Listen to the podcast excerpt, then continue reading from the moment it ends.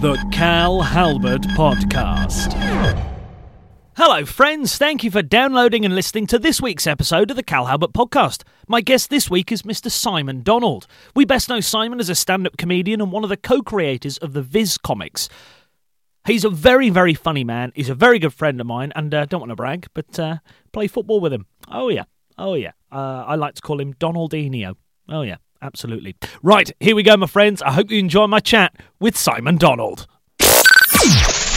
The Cal Halbert Podcast. Well, I'm very pleased to say that on the show today, the Cal Halbert Podcast, I've got the one, the only, the stupendous, the hilarious Mr. Simon Donald. Hi, Simon. Hello, how are you? I'm very good, mate. Very, very good. How are things? Uh, all right. Um, you've um, you've interrupted me whilst I was cleaning our new car. Exciting. What what new car have you got? Oh, you wouldn't have heard of such things. It's uh, well, I don't.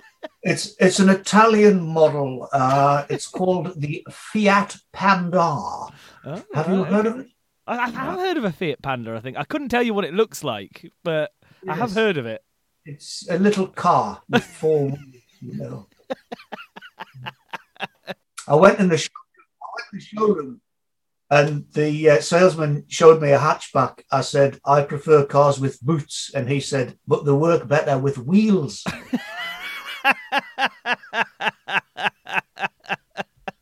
As Gavin Webster would say, I wrote that bastard.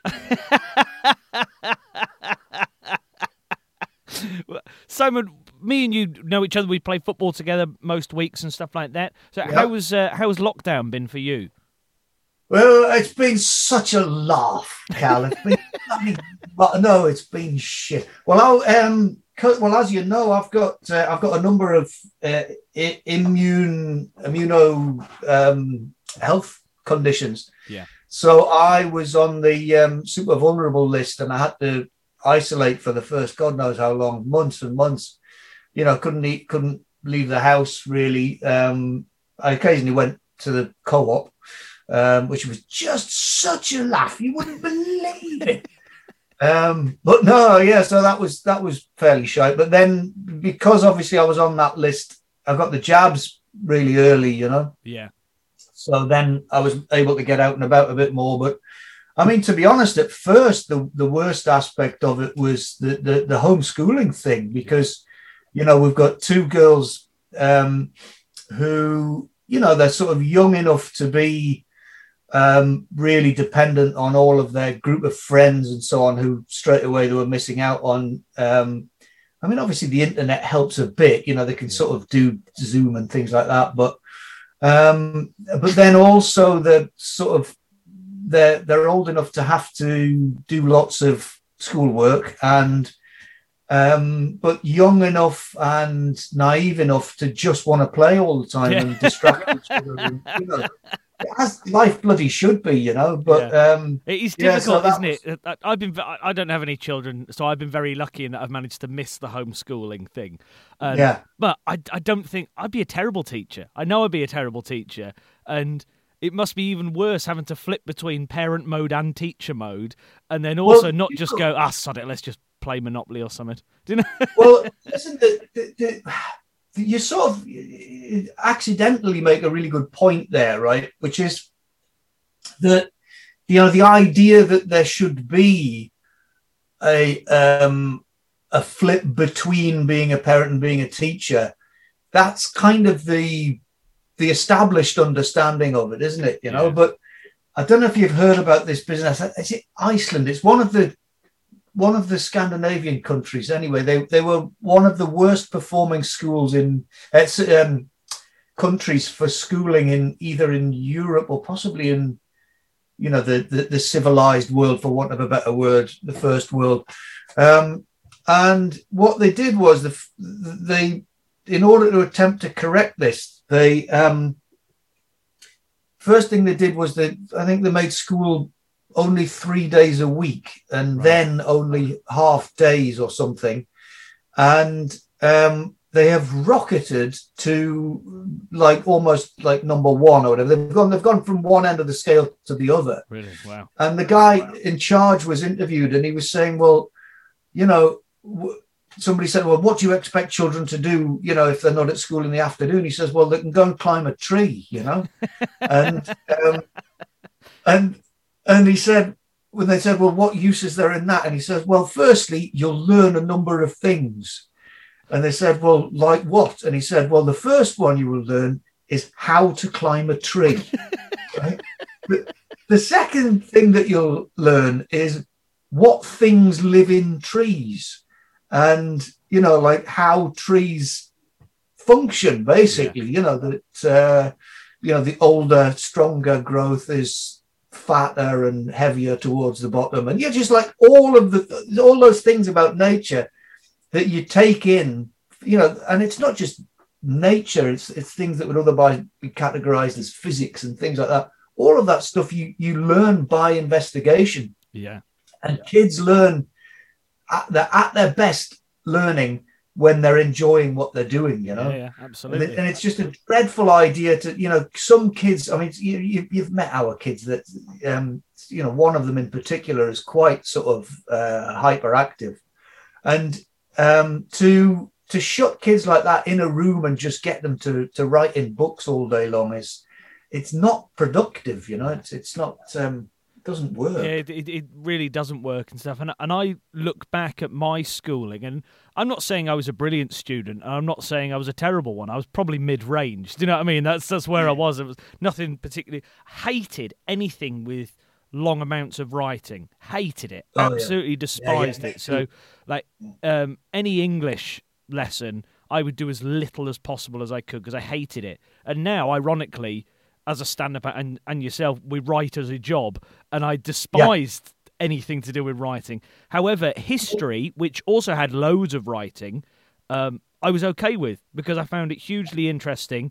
We were constantly watching different documentaries, looking at different artifacts or whatever it is, shoes that would come from a concentration camp in Germany and stuff, and you look and you find out the story behind these different pieces of of, of history. Yeah. Um, and that I could completely get on board with. But when I have to write a story or write a play, I, I couldn't be asked with it. It was just. Well, one of, one of the things that alarmed me during that um, homeschooling part of lockdown was the um, the history that the, the girls were getting was archaic in terms of like so they were studying World War II and it was like you know Hitler um, recaptured the Sudetenland on such and such a date.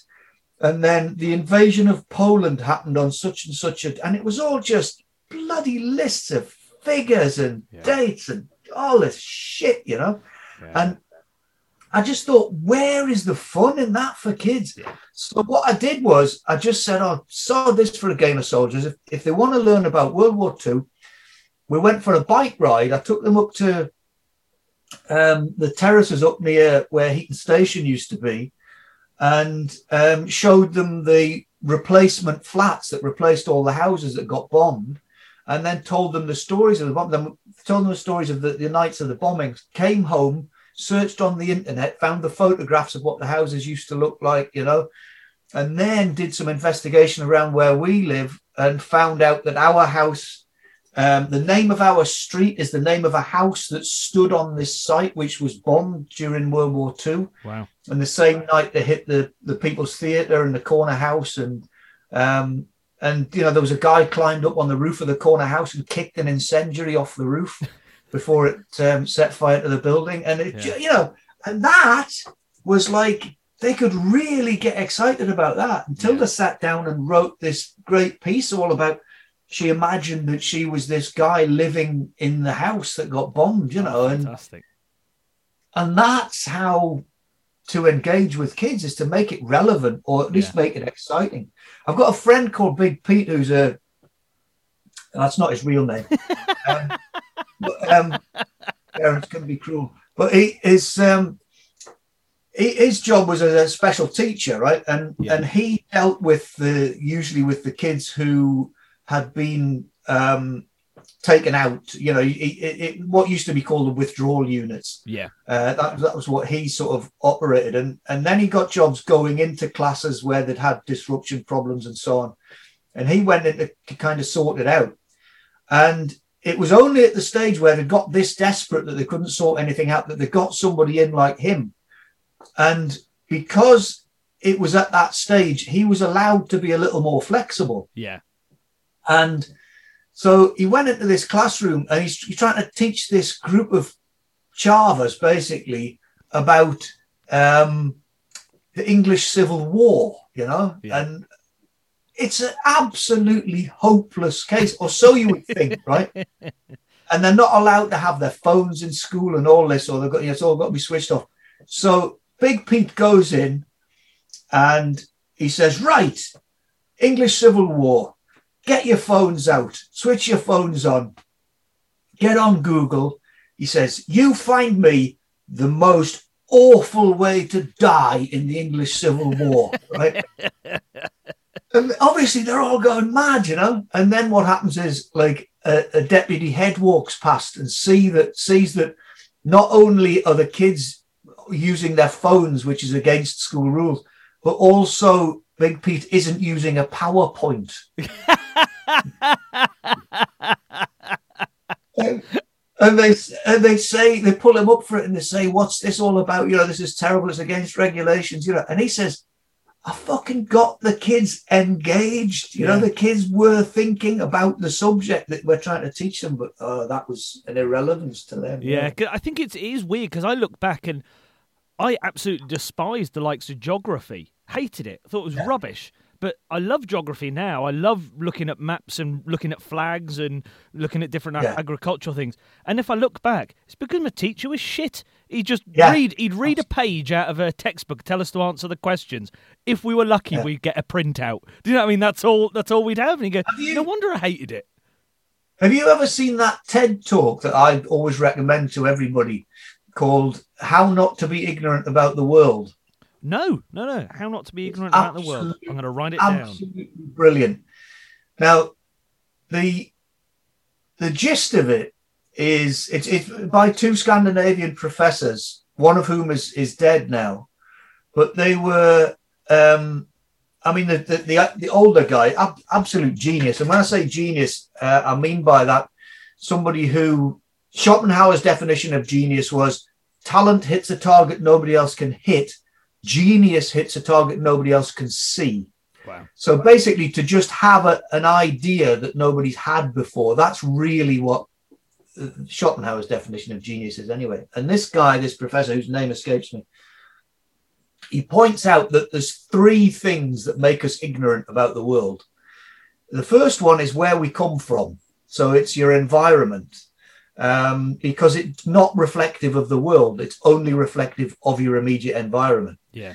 The second one is education because school, you're being taught by people who went through the education system a very long time ago Mhm. themselves, and they're teaching you using books. And those books, basically, a, a textbook is out of date before it's printed because the world is forever changing and adapting. And and the third one, and this is the most alarming one, is news media. And the reason why the news gives us an artificial understanding of the world is because the news, by its nature, refers only to things that are unusual. It doesn't talk about things that are the everyday, the normal, and so on. Yeah. But to give some examples, uh, you know, you, you ask an audience, are, are there, as a rule, more conflicts in the world now than there were, say, 30 years ago? And as a rule, people think, yeah, there's all, you know, the, this has kicked off in Syria and then Afghanistan is ongoing. And there's all these, you know, you hear about all of these wars all the time. Yeah. Well, the truth of the matter is that in the 1960s, there were about 220, I think, conflicts around the world. There's now about 60. Yeah. So there's, there's a hell of a lot less than there used to be. Yeah. And it's the same for uh, how many women aged 30 had full time education up to the age of 15 or whatever. And, you know, if you're given a percentage, is it is it 90%? Is it 30%? Is it 15%? Loads of people all go for the, the lower numbers, you know? Yeah. And of course, the truth of the matter is that the world is forever getting better. Yeah. But the news doesn't reflect on that because the the it's not a news story. You know, it's not. Yeah. It, it, it isn't something that's having an impact in this moment. It's Yeah. something that just happens a little bit at a time. You know, over a period of time. Yeah, it's a little bit that, that they can't spin it to be scaremongering or Yeah. they can't have goodies or baddies in it. They, they, they yeah, they they need to have that sort of thing, don't they? And it, it's And interesting, you actually. watch- Sorry, carry sorry. on. If you, if you watch that TED talk, you'll see that what he asks his audience, they all have keypads, and he asks his audience a lot of questions, and they have to answer. And he points out straight away that a lot of them have answered uh, the uh, answered the question slightly worse than chimpanzees. Because so basically he's got a random the random factor of chimpanzees which is 50 50 you know like they will just they will just press any button you know so it's ju- they that they so that they, people do as a rule generally worse than completely random. Yeah, and that goes to show how skewed people's understanding of the world is. And but the most alarming one is his son, the younger one, said to him, "You should take this lecture and do it in front of um, journalists, you know, and see how journalists do." and journalists do worse than the public. so the public do, the public do worse than chimps and journalists do worse than the public. and the worst results of all were American journalists. And Wow. American journalists, if you've ever been to the States, you know, you'll know how insular the States is, you yeah, know. yeah. And it's it's really alarming. But he says, you know, there are ways of of learning not to have these automated, ignorant thoughts, you know. Yeah. Um, and that's how the, the lecture goes on to sort of say, look, you know, if somebody asks you a question and you have to sort of guess an answer, there are certain rules that you should try and follow, you know. Yeah. It's interesting you say well, about well, it, it's interesting you say about the, the teachers saying that they went through the school system a long time ago and the the books are out of date when they've been printed and stuff. I remember having to go back to one of my old schools to give a talk about being a full time performer and things like that, and how it's completely different to anything that you're taught about and stuff like that. And uh, it may come as a surprise, some, and I was never asked back. Uh, but I said, I said to them, I said, if you want to know about life, I said, ask your parents. I said, don't take any advice whatsoever from your teachers because they know nothing.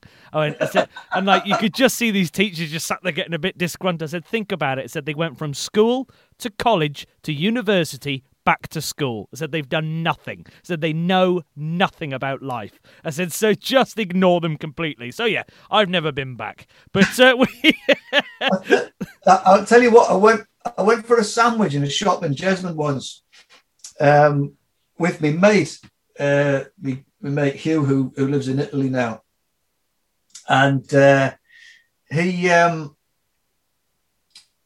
he is an electronic engineer, and um, the uh, we bumped into one of our old school teachers in the queue for sandwiches, right? And she says, "Oh, Simon," to me, you know, Simon, Simon, you've done so well. You've done so well, you know.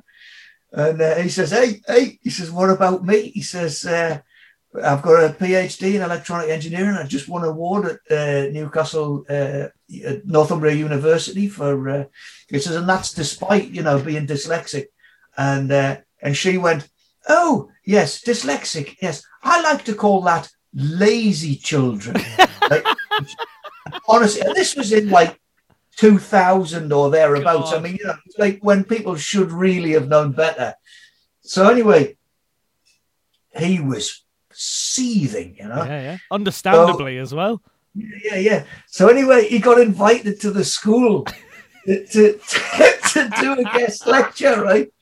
And uh, so he did his lecture all on electronics and that. And he got to the end and he says, Now, children, um, anybody here still taught by um, Mrs. MacDonald?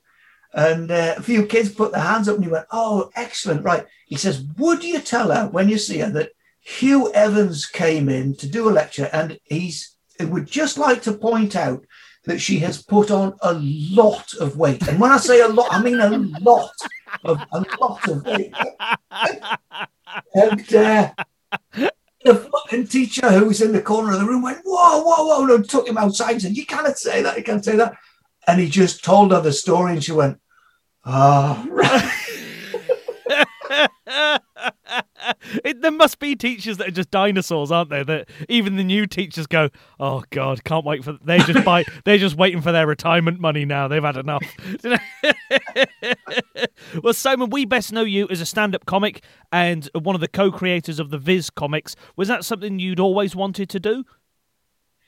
Well, as a kid, um, I had two great passions, I think, and that was uh, drawing and comedy. Um, I was one of these uh, precocious little bastards who, you know, sort of went around doing voices and I mean, I don't know if you know anything about that sort of thing. um, you know, so uh, when I was a kid, I used to, um, when my dad had friends round, my dad would say, "Oh, Simon, come and do your impressions." Yeah, so he used to do Tommy Cooper and yeah, Jimmy Savile and um, you know all the the the um, the big stars of the seventies, eighties sort of thing. Yeah, yeah, yeah, yeah. And um, Eddie Waring. Uh, I don't know if you remember Eddie Waring. um, so I, I used, to, used to, and I used to, but my dad didn't like us to do that. Death am here. We on nationwide. But um, my dad didn't like us doing that one. But but anyway, um, I used to do all of that, but I loved comics. I was I was like sort of uh, when my dad was um, he was a traveling salesman. My dad he sold um, uh, uh, batteries, uh, ever ready batteries, and then later uh, Esso paraffin. Boom, boom, boom, boom. Esso Blue and um, so he used to he used to take me on when during the summer when I was off school. He would sometimes take me to work, and used to take me around all of his his customers. And there was a, a comic shop in Sunderland. Newcastle didn't have a comic shop, so he worked all over the northeast. My dad and. Um, so he used to take me to this comic shop in Sunderland, and it was just it was like a dream, you know, this shop that only had comics. Like, so like Gene um, Wilder and Willy Wonka, as you go into that room, you're like, "Come with yeah, yeah, me, yeah. and you'll be." That's right. Yeah. It was brilliant, and so I love comics, and I wanted to draw comics. That was from from when I was, I guess, nine or ten or something, and um, and then when I got to about twelve, I joined the People's Theatre. Mm-hmm. Um, on Saturday afternoons used to do um, what nowadays they would call performing arts classes. But yeah, um, I, I, actually, it wasn't so much that, to be honest. It was it was it was more theatre. It was drama. It was there wasn't the singing and dancing, you know, that yeah. you uh, you get in um, kids drama classes nowadays, or performing arts classes, should I say? But um,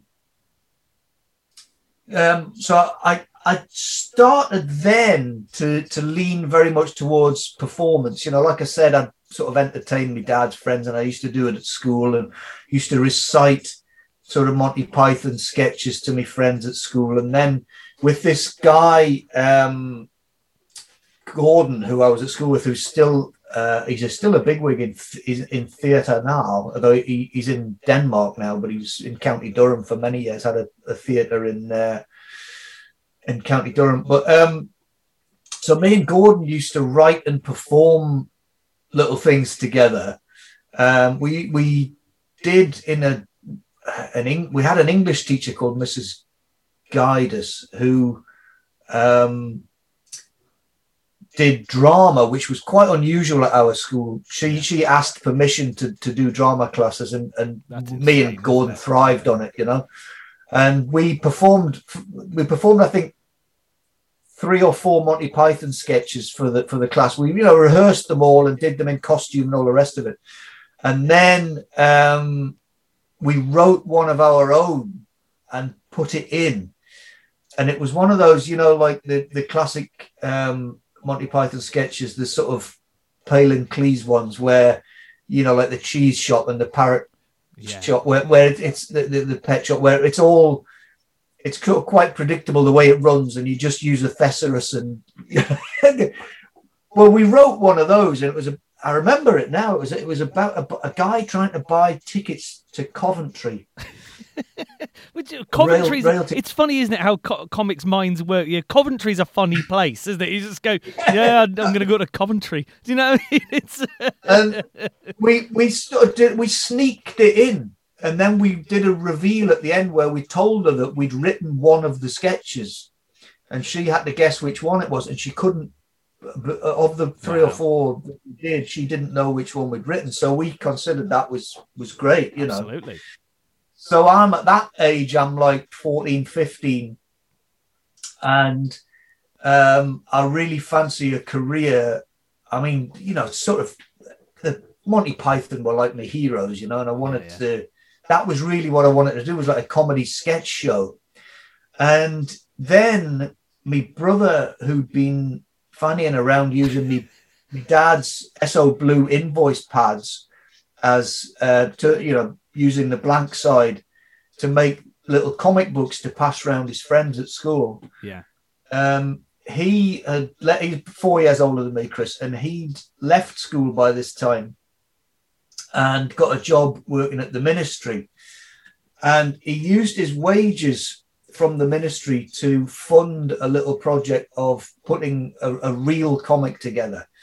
Um, he'd done a couple of previous things with his friend Jim, um, which were basically like A4 photocopied sheets of sketches, you know. Yeah. Uh, co- uh, you know, comics, cartoon sort of strips that they'd made up and um, they had had a little bit of success selling them. Didn't make any money. They lost money on the deal, but um, was, the, was this of his as well at that point? Well, they, no, the first one was called the Daily Pie, and the second one was called Arnold the Magazine. And you do meet a few people around Newcastle nowadays who will talk about when they, they remember when Viz was a photocopied sheet. Yeah. Um, and if if they're genuine recollections, then that's actually what they're talking about. The pre-Viz things weren't weren't called Viz, although they did actually. I, I think. No, I've imagined that. I was going to say I think it may have. I, I think it may have said in the corner published by Viz Comics, but I think that was actually the first issue of Viz that said that. Because even the first issue of Viz, it was called the Bumper Monster Christmas Special, yeah. And it just said in the corner, published by Viz Comics. Um, but so when Chris was putting that together with his friend Jim, Jim Brownlow, um, he asked me if I wanted to contribute. And like I say, I, I, felt at this time that I'd sort of grown out of comics. Yeah. Um, and I was now into this performance thing and the drama and the writing and um, but it was a fantastic opportunity. You know, I thought the well, it was something that I've sort of trained for. I prepared myself for for years, so I could definitely do it. And I said, "Oh yeah, I'd love to to to, to do so." I said, "What do you want me to draw?" And he says, "Oh, we'll just make something up," you know. Yeah. And I, and I thought, "Eh, how how can I make something up?" Well, of course, I didn't realize it, but but I'd already been writing comedy stuff. I'd been you know doing the stuff with Gordon and of course, yeah, um, yeah. So I just um, you know, I did this first. My, the first thing I ever did was um, just a sort of a one strip uh, story, like a, a row of three or four panels, um, in which somebody um, uh, goes to eat some cakes round at Mr. Kipling's house and is then violently sick. I mean, it was kind of as, as simple as that, you know. Yeah. But looking back on it, you know, um, uh, thinking that I was only a, 15 years old at the time. You know, it's uh, I'm still pretty um, impressed that I managed to. Well, we all that, that we, we were all so young. Yeah, um, it's amazing. It, must have been difficult because if, if Chris said to you, "Just make something up," and as you say, you're only 15. It must be so difficult to come up with your own character without going, "Oh shit, that's just Mickey Mouse" or something like that. Do you know what I mean? And yeah, yeah. W- without subconsciously copying stuff that you've already seen. Yeah, I, I will actually you touched on something there, um, which is kind of exactly how you do do these sort of things, which is um, you do look at the things that you read, Yeah. um, and you do use them. And I think this is the same with all of us, with comedians, with all artists, really, with with musicians. You look at the people who have um, whose music or whose work you've really loved, and you basically you copy what they do Yeah.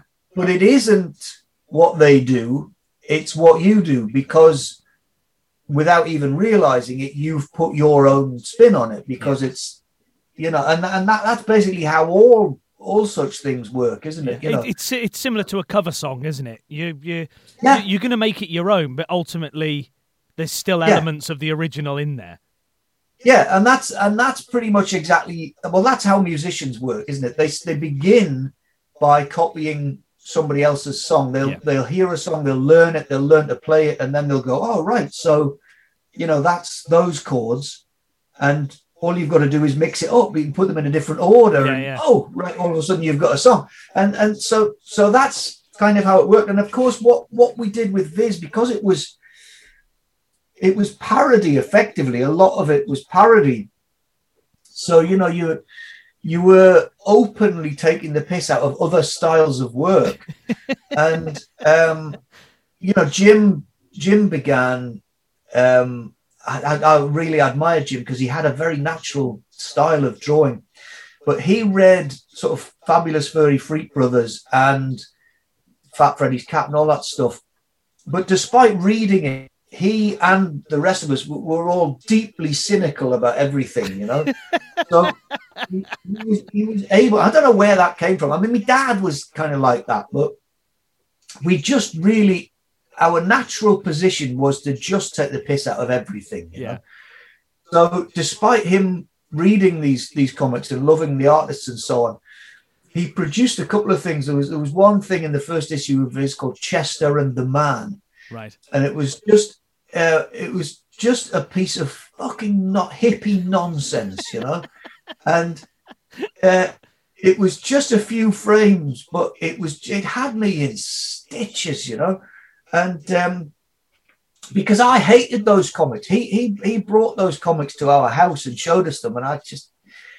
It was interesting. They were the first comics that I'd seen that was specifically for adults Right. And that was interesting because I didn't realize such things existed. Um, but I really didn't like them. It was it did strike me as being a load of hippie bollocks. And then he came up with this strip which basically said all of these comics. I mean, in, in three or four frames, he said all of that stuff is shit. You know, and, and that was really the ethic. You know, it was like it, it was a very punky thing, and that was where we began selling Viz. Viz first went on sale um, at pump gigs uh, on Yeah. Gosforth High Street. The, the, there's a big pub on Gosforth High Street called um, the Gosforth Hotel, and they have a function room upstairs. You may have done gigs there. I've, I've done gigs in Do you know? I, I probably have. I probably have. Yeah. Yeah. I mean, I don't think it's had a, it hasn't had a, it's never had a regular comedy gig, but I did intend to start one there at one time. But then, you know, various other things have come along in the meantime. You know, the stand opened, and then I was sort of thinking of doing uh, a, a- show that was something maybe different because obviously I've got a monthly show at the stand with my brother. But maybe put on something else monthly, and that would be a good place to do it. And then Bobbix opened, and they offered us a slot, you know, and it's it's and it's like, um, although obviously with the pandemic and everything, that's never happened yet, but Yeah. um, you know, so anyway, this this pub it's got a good function room upstairs, and uh, so these bands used to play there in the seventies, um, and it was it, it, the room, the room where Viz was first sold is now called the Gordon Sumner Suite. it's a fucking room above a pub, you know. Um, but I, I love I love any function room that's called a suite. I or I love anything like that. You just go, oh room. great, but you but you're still So, going to call me anyway- the turn, aren't you? That's what's going to happen. so um but um Yeah, so Sting played there with his band, Last Wow. Exit. They they had a residency there, and he left and went to London, and then Anti Pop uh, came along, which was a little music promotion group um, that was founded very much in the sort of sort of post immediately post punk sort of era, seventy eight, um, and they started putting gigs on there, and it was must have been in the summer of 79 um yeah it was. It, summer of 79 chris and gordon that guy who i told you about gordon Pode, who Yeah. d- d- i was writing stuff with and then did theatre together. He had a band called pig Sinai, um and they played at the gosforth hotel and i used to appear with them as their sort of resident poet. So i a bit like john cooper clarke thing when the band were setting up their gear, um, I would go on and do some comedy poetry, you know. Yeah. And I used to sort of crack a couple of jokes and stuff as well, you know. Um, and uh, um, so, so that was the sum- summer of '79. I went to um, the Gosforth Hotel for the first time.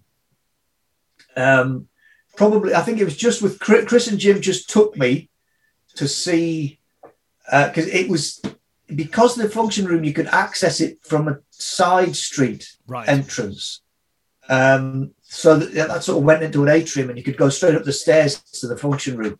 So it was there was loads of underage kids in there, you know. So I was I was 15, but I could get in, and my brother could go down to the bar and buy drinks for us and that, you know. yeah, yeah. So it was it was the room was always packed as well. I, I, I think the the fire capacity at the time was 90, and I think it's 70 now because regulations have Gotten better. tightened.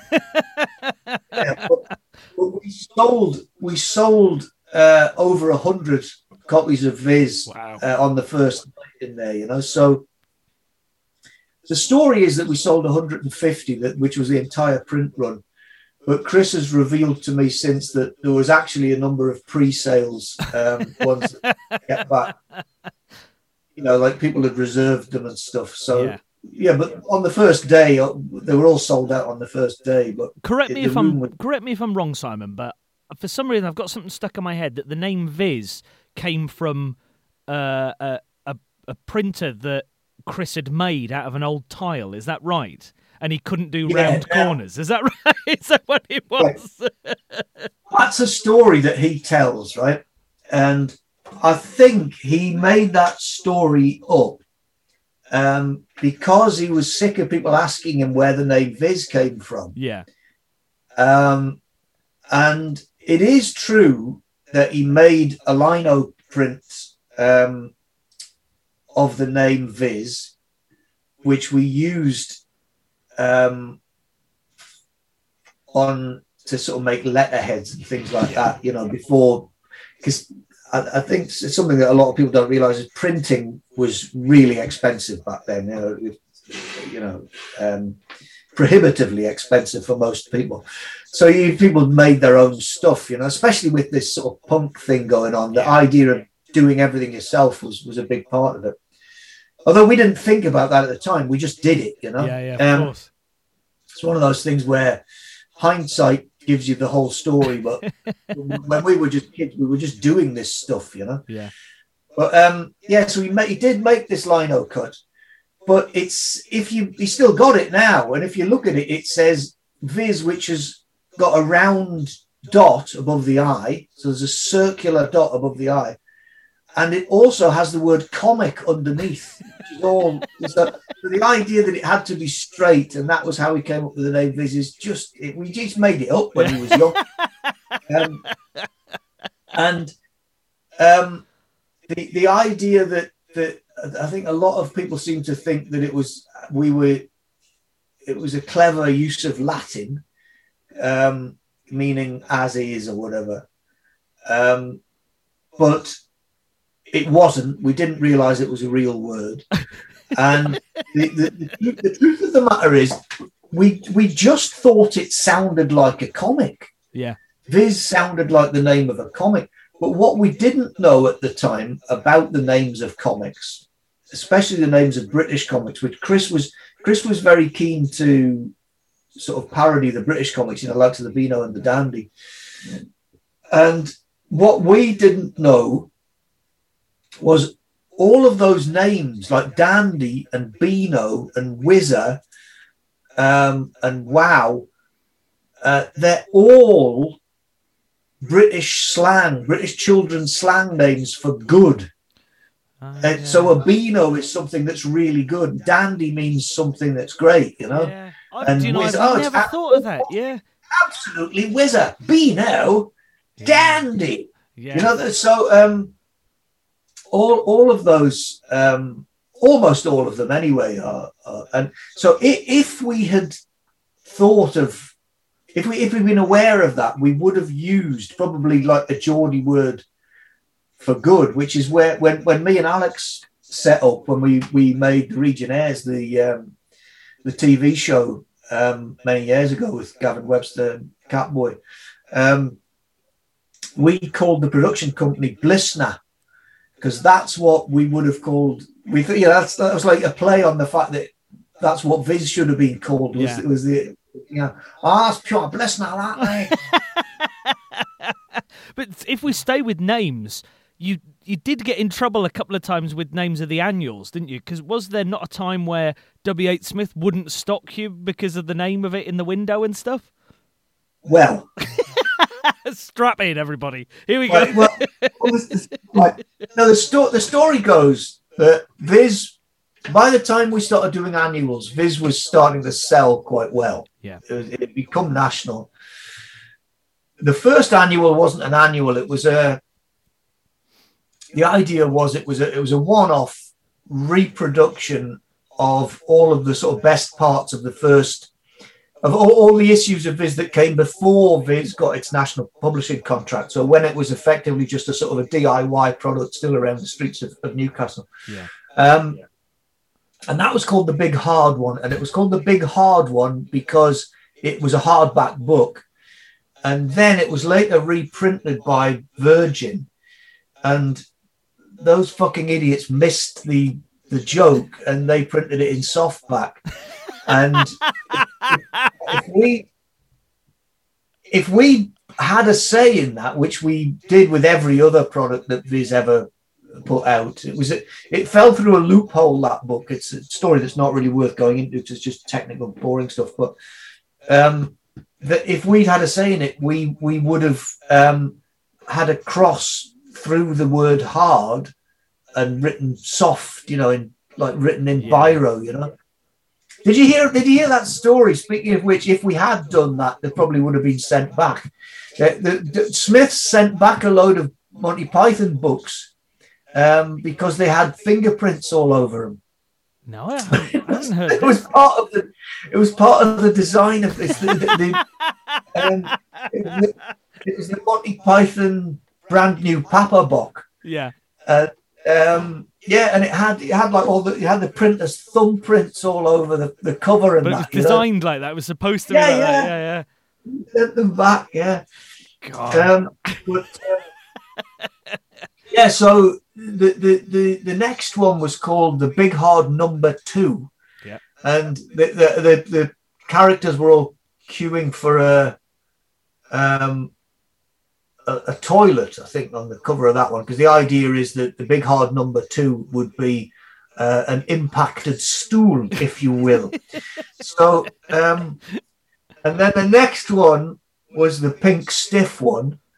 Um, and so the, the, the, the first three had the word or the hard and then became stiff. And this is all to do with the fact it's, it, it's, it's a version of the comic in a hardback form. Yeah. Um, and then the next one, um, we were trying to think of a title that suggested that it, it was the best of, you know, it was like a, a best of compilation. Yeah. And we, we, we, we wanted um, to somehow sum that up, you know. And um, and somebody said, I, I, don't remember who it was in, in the office, somebody said, Oh, why don't we call it the dog's bollocks? Yeah. And um, which was um, an up and coming expression at the time for, for something that was good. Yeah, it would have been bees And- knees everywhere until dogs bollocks, wouldn't it? That's what it would have been. Yeah, yeah. So um, they um, the, the, the- conversation went round the office, and we were pissing ourselves laughing. We thought, what a great idea that would be, right? And and then um, somebody said very sensibly, probably our Chris, um, listen, Smiths aren't going to stock it if if we call it the dog's bollocks, you know. Yeah. And I said, well, they sold never mind the Bollocks, didn't they? The Sex Pistols album. I mean, some shops put it in a plain bag and stuff, you know, but. And anyway, the thing was, by the time the Dog's Bollocks came out, Viz was selling about half a million Wow.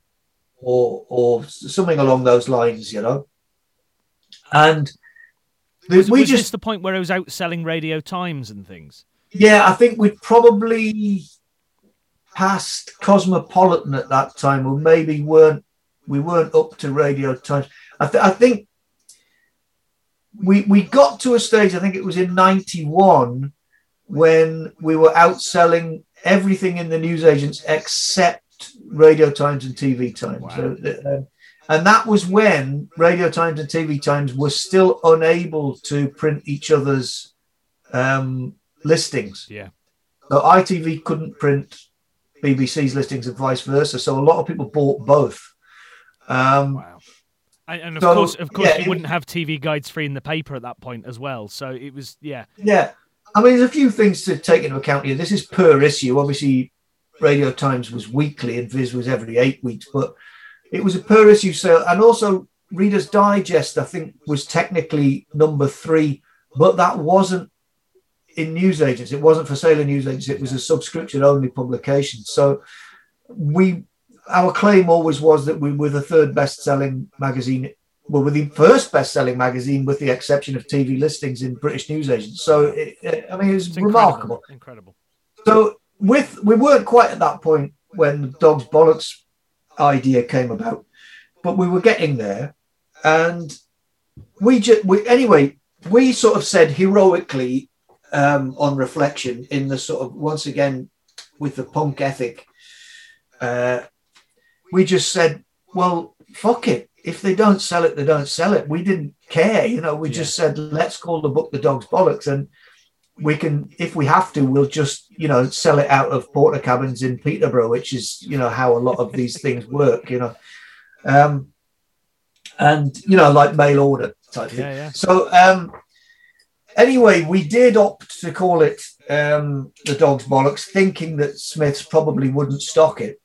And then the next thing we knew, me and Thorpe, one of the um, the other Viz creators, uh, who came along a, a couple of or a few years later, um, we were standing we were standing on Newcastle Central Station, waiting to catch a train to London, in front of the Newcastle Central Station WH Smith's window display, which was all the dog's bollocks, the, the, the whole window of Smith's. And uh, we were just gobsmacked. You know, that's a moment I'll never forget in my life. It was just, it was, it was all of a sudden we were fucking calling the shots. You know yeah, what I mean? Incredible. um, yeah, that was that was insane, you know. And that's the sort of thing that results in me buying a Fiat Panda. Simon, you mentioned briefly before about the Regionaires, where you worked with Alex.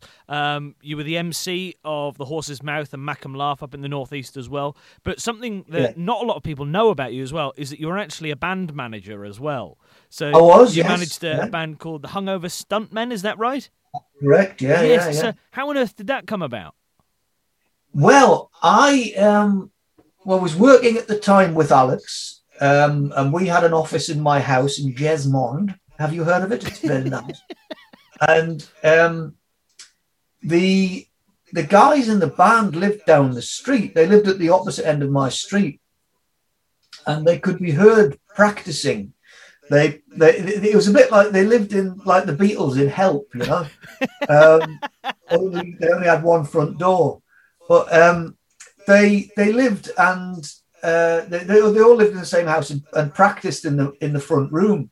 And because the way their house was situated on a corner, that the, and the, the practice room was on a corner, the sound could be heard in the street, but it didn't um, impact on their neighbors because yeah. uh, no, no, no neighbors' houses connected to, to that, that house, uh, that corner of that house, you know. So, but when you were walking down to the metro station, you could hear them, you know. Yeah.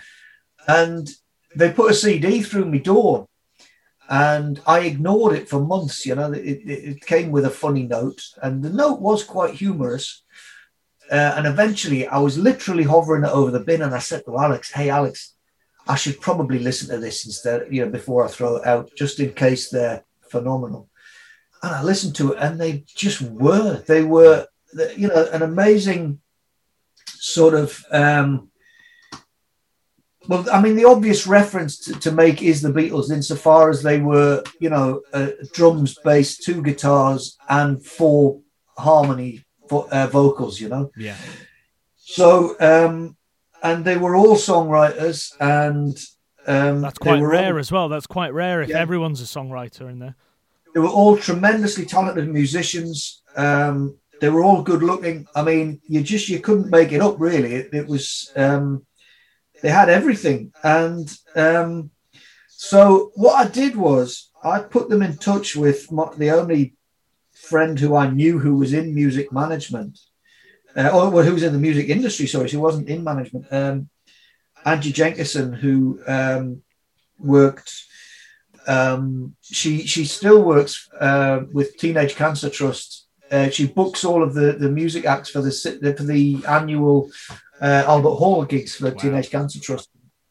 So she's got she's you know she's really well connected with, um, particularly with two scenes really with um, the mod sort of electric, um, you know, sort of Britpop type scene. You know, like the Who, Stereophonics, Paul Weller, um, the Gallagher's, and so on, and also.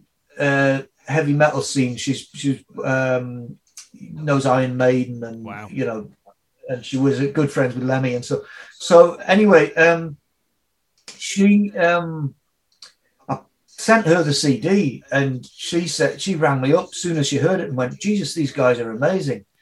Um, and she took them on. She took wow. them on. She took them on, managing them. And over a period of time, she asked me because she wasn't based in Newcastle, she was in London. She asked if I would be her sort of eyes and ears for the band in Newcastle. Yeah, yeah. Um, and uh, so I did that, and then she eventually she started managing another band as well, and then she uh, found that she had too she had too much on. Yeah and I basically became the, the manager for the band. So having worked with her, we were sort of co-managing for a while.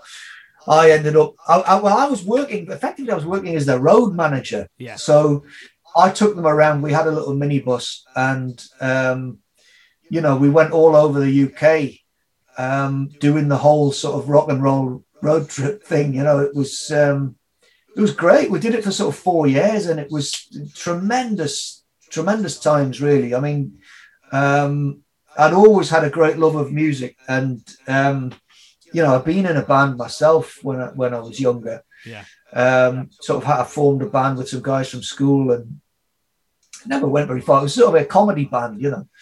But this this was like a proper band, you know, and they and they did really well. They supported Paul Weller three times. Wow. They uh, they played with Ocean Colour Scene and um, you know, the Newcastle Arena and the City Hall and Carling Academy and um, you know, they, they, they headlined Ibiza Rocks. They recorded an album in Ibiza. It all went tremendously well.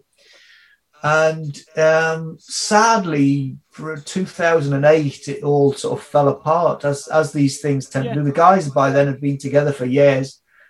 And what happened was, you'll, remember you'll remember anybody who lived through that period of time will remember it was the time of the big financial crash, you know. Yeah. And they had a, an independent deal with um, uh, the UK's biggest independent uh, record supplier, which was um, oh god, the name escapes me for the minute, but Pinnacle, Right. and um, they went bust, and that was the end of their sort of distribution deal, hmm and but they could then have moved on to do different things. Uh, it was all getting a bit. Te- this is at the be- It was really at the beginning of iTunes and things like that, and it was all a bit messy.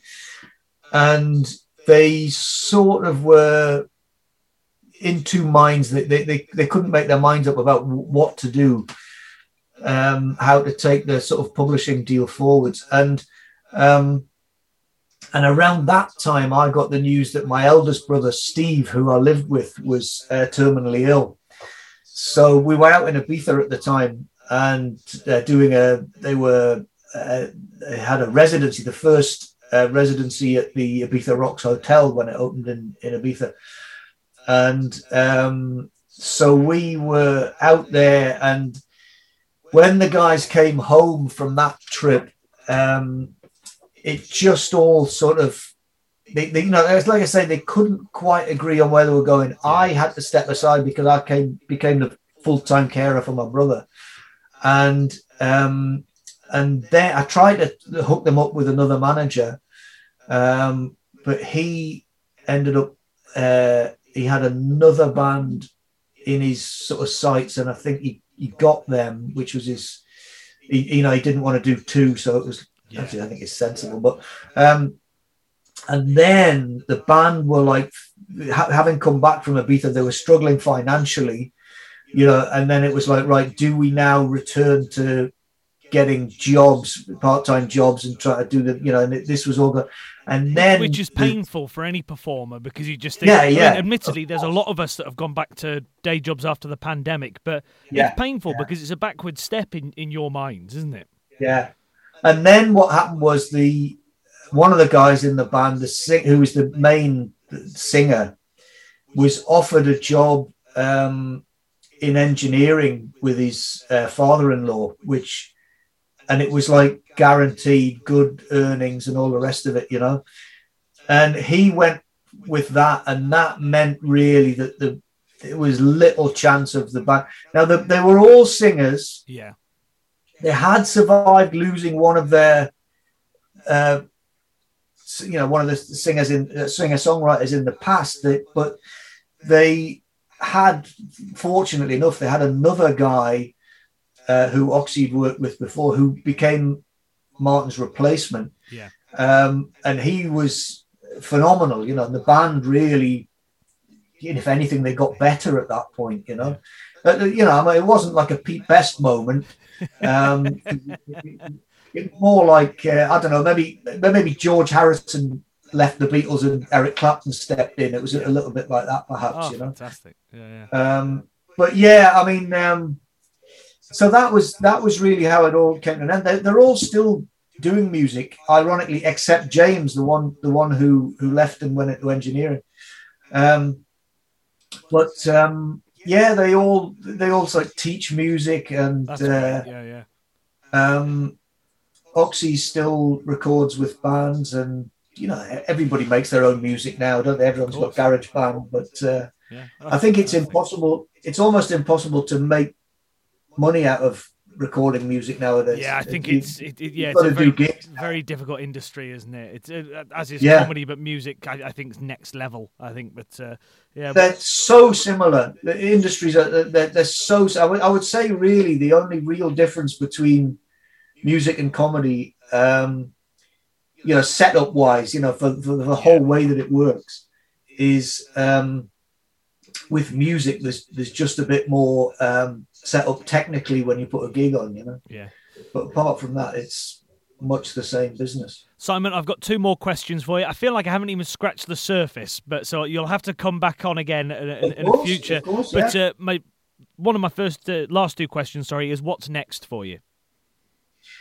Um, Well, I'm really looking forward to returning to um, doing the show with my brother, which I do at the stand. I mean, obviously, 18 months now that's been that's been gone. But we, we do a show called Donald Trumps, so it's the Donald brothers playing trumps with each other. So we try to outdo each other. He he writes all of my questions, I write all of his questions, and we have no idea what they are. Yeah. So from the minute, like everything that we work on before each show, it's all scripted.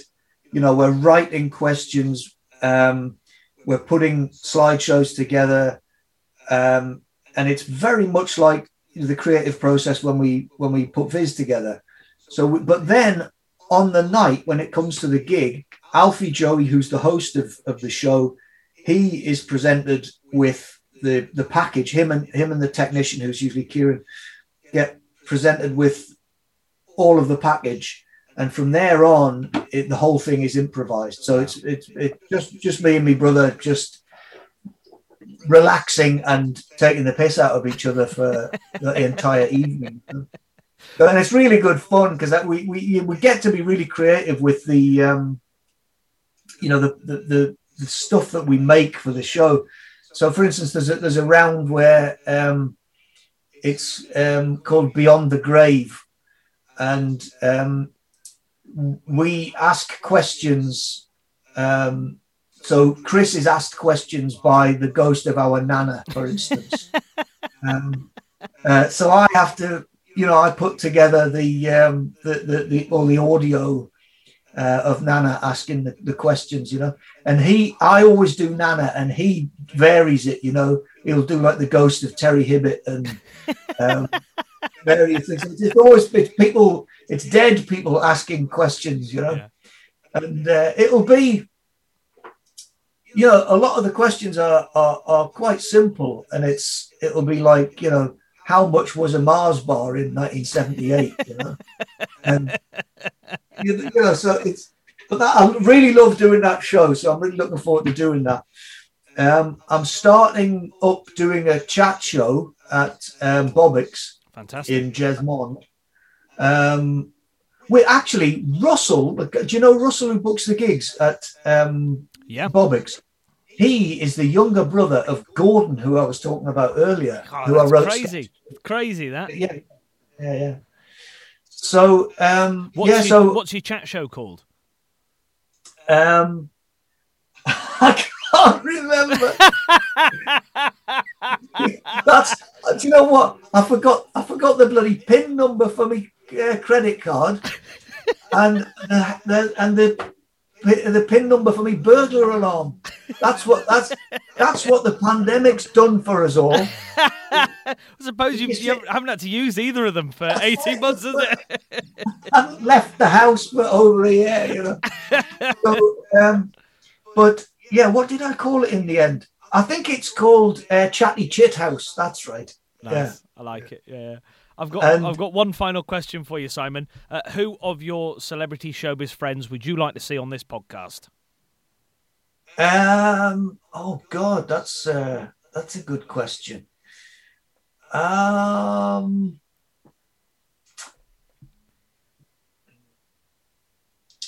I, do you know? Uh, it's got to be Barry Cryer. Barry Cryer. Barry Barry Cryer is just because Barry Cryer is an anecdote machine. Yes. It's just absolutely brilliant. Do you know, I'll tell you a quick. Can I have got time? Yeah, absolutely, story? absolutely. So, how was it? Um, Leicester Comedy Festival, and I went back to the, the hotel, and I saw Barry in the in the uh, bar, and he says, "Come and join us." Uh, me, it was him and Ronnie Golden, and he says, "Come and come and join us. Come and join us." And uh, have you ever met Barry? When, he, I, have met him once, and not to the point where he would ever remember or recognise me again. You know. So... But the thing is, it, it, almost doesn't matter how long you spend with him. He just starts telling you a story. so, um, so he he sits he sits down, and he just said to me, uh, "Simon, uh, I said, have I ever told you the uh, the story about um, Humphrey Lyttelton and the prunes?" I said, I said, Barry, I don't need to hear the fucking story. that's, that's good enough to start with. So he, anyway, he told me this story, and the story was basically just that Humphrey Lyttelton. He was having breakfast with Humphrey Lyttelton in, in a hotel once, and Humphrey Lyttelton prodded this prune with his spoon and said, "How on earth does one fuck up a prune?" so anyway, I was so this is we're on Simon Donald fucking uh, name drop roulette here, right?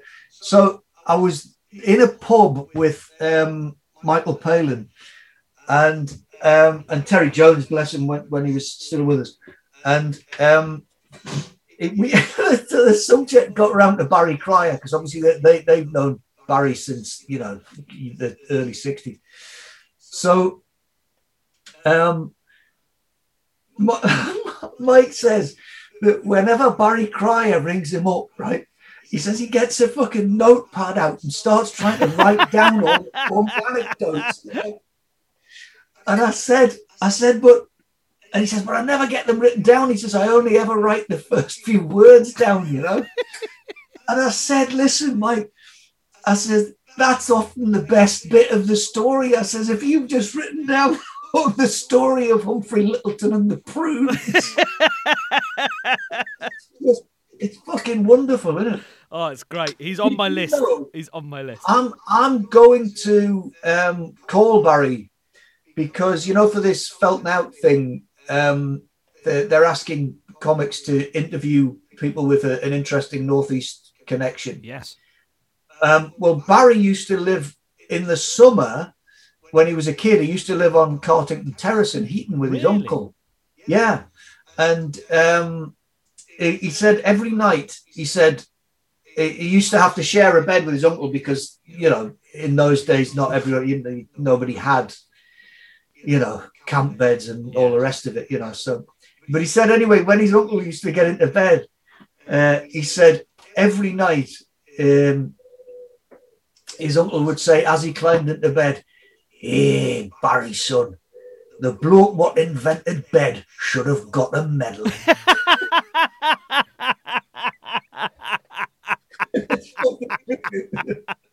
should have got him every night without fail. Simon, thank you so much for coming on to the Cal Halbert podcast. That's quite all right, mate. I'll see you again very soon. I'll see you on Thursday for football. Yeah, absolutely. see you soon, mate. That's tomorrow. The Cal Halbert Podcast. And there we go, my friends. That was my chat and chinwag with Mr. Simon Donald. He's a very, very funny man. And we, we did play football the following day, actually. You know, it, it, when we recorded it, it was a Wednesday recorded on a Thursday. Oh, well, played on a Thursday. Oh, what a world. If you enjoyed the podcast, please, please, please give it a big share to all of your friends. And if you can, give us five stars. That really helps other people to find the podcast as well. If you want to support us a little bit more, you absolutely can through our Patreon page. All the details are in the description below. And I will see you next week. The Cal Halbert Podcast. You've been listening to a Calbert Media production.